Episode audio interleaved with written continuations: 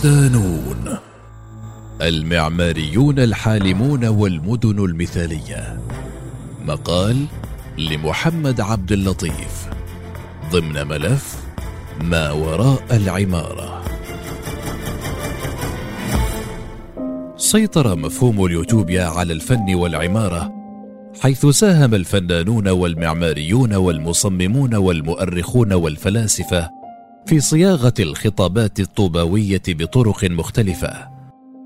تستمر الخطابات الطوباوية في التطور اليوم مع وجهات نظر جديدة في ضوء المفكرين السابقين. لكن يمكن القول إن الميزة الأكثر أهمية التي تجعل استخدام مفهوم اليوتوبيا في العمارة جذابا هي قدرته على انتقاد الحضارة المعاصرة ايا كانت تلك الحضارة والثقافة. فهذا المفهوم يتم تطويعه لخدمة الفكرة المطروحة. فاليوتوبيا أداة مفيدة لخلق الحجج حول المجتمع الحديث لنقل المجتمع إلى ما بعد حالته الحالية أو لكي تصبح الجماهير على وعي بوضعهم من جهة نظر الطارح وعلى وعي بالوضع الذي ينبغي أن يكونوا أيضا عليه. ومن المعلوم أن الكثير من المنظرين المعماريين والمؤرخين طوروا نقدا ناضجا للحداثة لكن هل كانت الأطروحات المعمارية الحداثية أيضا تقدم طرحا طوباويا هي الأخرى؟ من أسباب التخطيط الفوقي والتوحيد المدني هو التجانس ولا شك حيث يمكن إنشاء تجمعات يمكن حصرها وإجبارها على التجانس والتحكم بها فيما بعد. لفهم تلك الأطروحات الحداثية علينا أن نفهم السياق العام الذي ولدت فيه حيث ظهرت الإشكاليات الأشهر وهي العلاقة بين الإنسان والميكنة ومحاولة إضفاء الطابع الإنساني على حضارتنا الآلية بالإضافة إلى تسليع العمارة وتحويلها إلى منتج يدور في فلك الرأسمالية العامة وثقافة المجتمع الاستهلاكي. فجاءت من طرف محاولات لإظهار أن تلك الأفكار من التخطيط الفوقي والتمدن الوحدوي وغيرها ليأتي ضدها تيار يمثل رد فعل على النفعية في التمدن وتوحيد البيئة العمرانية بما فيها من تشابه وتكرار للمساحات ووفرة القيود المختلفة التي تم إنشاؤها بواسطة التصاميم التي تفرضها السلطات. التجانس من أسباب التخطيط الفوقي والتوحيد المدني هو التجانس ولا شك حيث يمكن إنشاء تجمعات يمكن حصرها وإجبارها على التجانس والتحكم بها فيما بعد. يؤرخ الكاتب الشهير جيمس سكوت لخصيصة تعتبر واحدة من أساسات الدولة الحديثة وهي مشاريع الهندسة الاجتماعية والتخطيط التنموي والإدارة اليومية والتفصيلية للمجتمع. فيقول سكوت إن الإمبراطوريات القديمة لم تكن مهتمة كدول عصرنا الحالي بتوحيد الطريقة التي يعيش بها الناس وهذه السياسة لم تكن امرا مصيريا يتحدد عن طريقه مستقبل الدولة. ويعرض سكوت في مستهل حديثه أن الدولة تسعى سعيا حثيثا لجعل المجتمع مقروءا على حد قوله. وفي طريق ذلك فهي تمارس نوعا متميزا من القمع الاجتماعي والعمراني ونحن قد نرى هنا أيضا سببا آخر أو إجابة مكملة لسؤال لماذا تقاطعت أحلام الدولة ومعماري الحداثة؟ في المقارنة بين لينين والمعماري السويسري الشهير لو كوربوزيه الذي أشرف على تصميم مدن كاملة من الصفر في آسيا كمدينة تشانديجار بالهند وتأثر به العديد من معماريي ومخططي العالم ونقلت تجاربه إلى كل الأنحاء في أوروبا وإفريقيا وأمريكا الجنوبية وتسبب بكوارث عدة كما يصفها الكاتب. ويجد جيمس سكوت أن بينهما نوعا من التشابه الذي لا يمكن إنكاره فكلاهما مؤمن بالوضوح الإنساني السلس والمدمر. صحيح أن الدولة الدكتاتورية المستعدة لتطبيق التصاميم من أعلى هي شرط من شروط التخطيط الكارثي. لكن العكس جائز وضروري أيضا. فقد ساعد التخطيط الحديث على اعتبار هذه الدكتاتورية حاجة ماسة. ولقد قدم الإنتاج الحديث قاعدة لتأسيس الدكتاتورية الضرورية تقنيا. ويوضح الباحث عز الدين التميمي أن نظريات التنمية الحداثية تتجاهل عمدا مثلها مثل سياسات التخطيط في الدول الإمبريالية قيم ورغبات وفاعلية رعاياها. وهناك أربعة عناصر مشتركة بين جميع مشاريع التخطيط التي أفضت إلى كوارث حسب جيمس سكوت. العنصر الأول هو الترتيب الإداري للطبيعة والمجتمع والعنصر الثاني هو وجود أيديولوجيا مفرطة الحداثة تثق في قدرة العلم على تحسين كل جانب من جوانب الحياة البشرية. أما العنصر الثالث فهو دولة استبدادية مستعدة وقادرة على استخدام قوتها القسرية لتطبيق هذه التصاميم الحداثية على أرض الواقع. وهناك عنصر رابع يرتبط ارتباطا وثيقا بالثالث حسب المؤلف وهو مجتمع مدني ضعيف يفتقر إلى القدرة على مقاومة هذه الخطط. فلنطلع الآن على أحدث أمثلة التخطيط الفوقي ثم نعود لمناقشة هذه النقطة بعد اتضاح الصورة نوعا ما. يوتوبيا واحد. مثلت المدينة المشعة للمعماري لو كوربوزيه تصوراته لمدينته الطوبويه تلك المدينة التي صممها لو كوربوزيه في عشرينيات القرن الماضي. كان من المفترض أن تكون مدينة ملقية بإشعاعاتها ليس فقط لإنشاء مدن حضرية أكثر عقلانية بل أيضا لإصلاح اجتماعي جذري من وجهة نظر المعماري.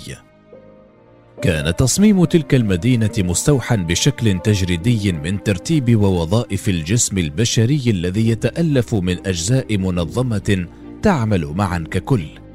فكانت الاستراتيجية الأساسية وراء هذه المخططات المختلفة هي إنشاء بنية عمودية وترك الكثير من المساحات المفتوحة المشتركة بين الناس لاستخدامها والاستمتاع بها.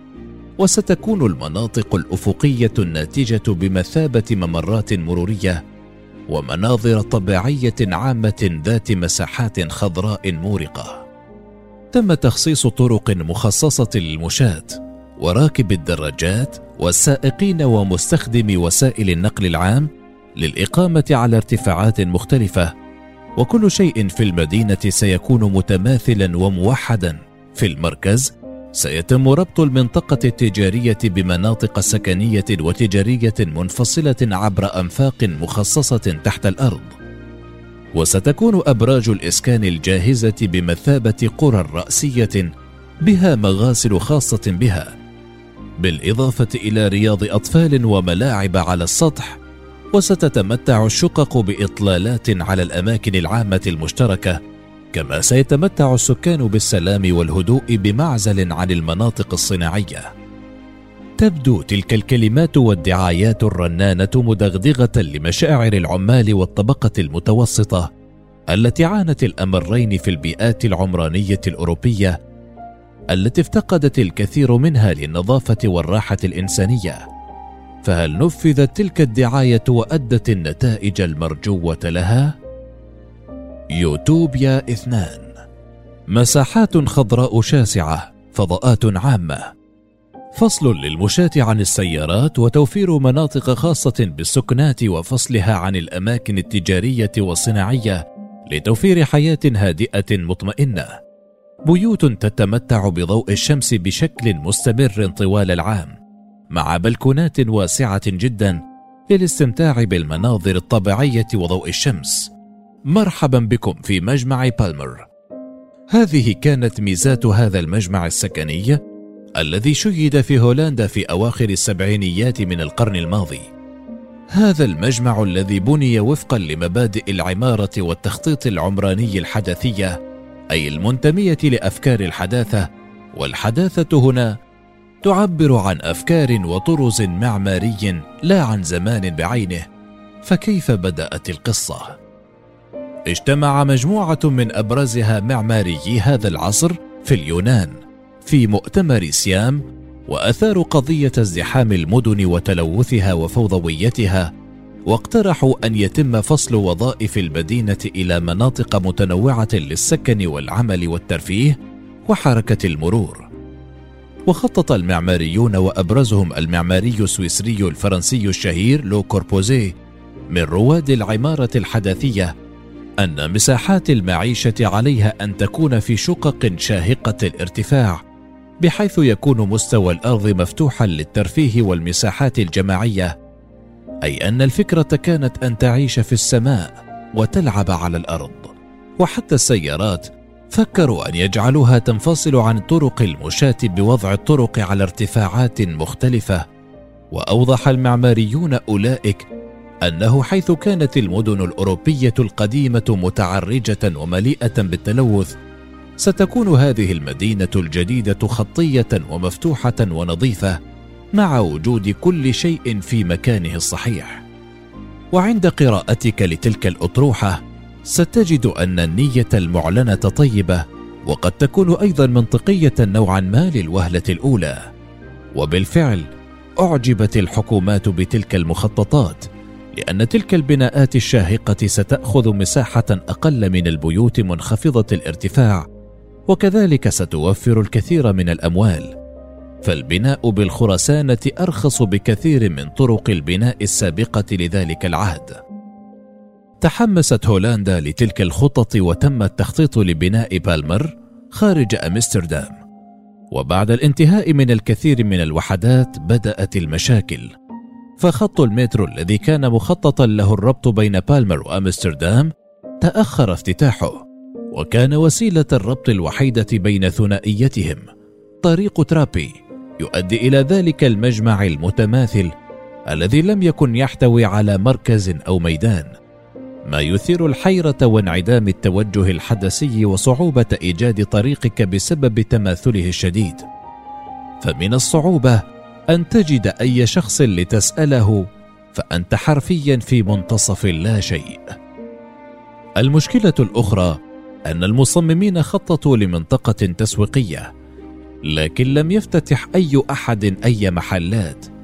فلم يكن هناك اذا أي مكان لشراء المنتجات بالقرب من ذاك المكان.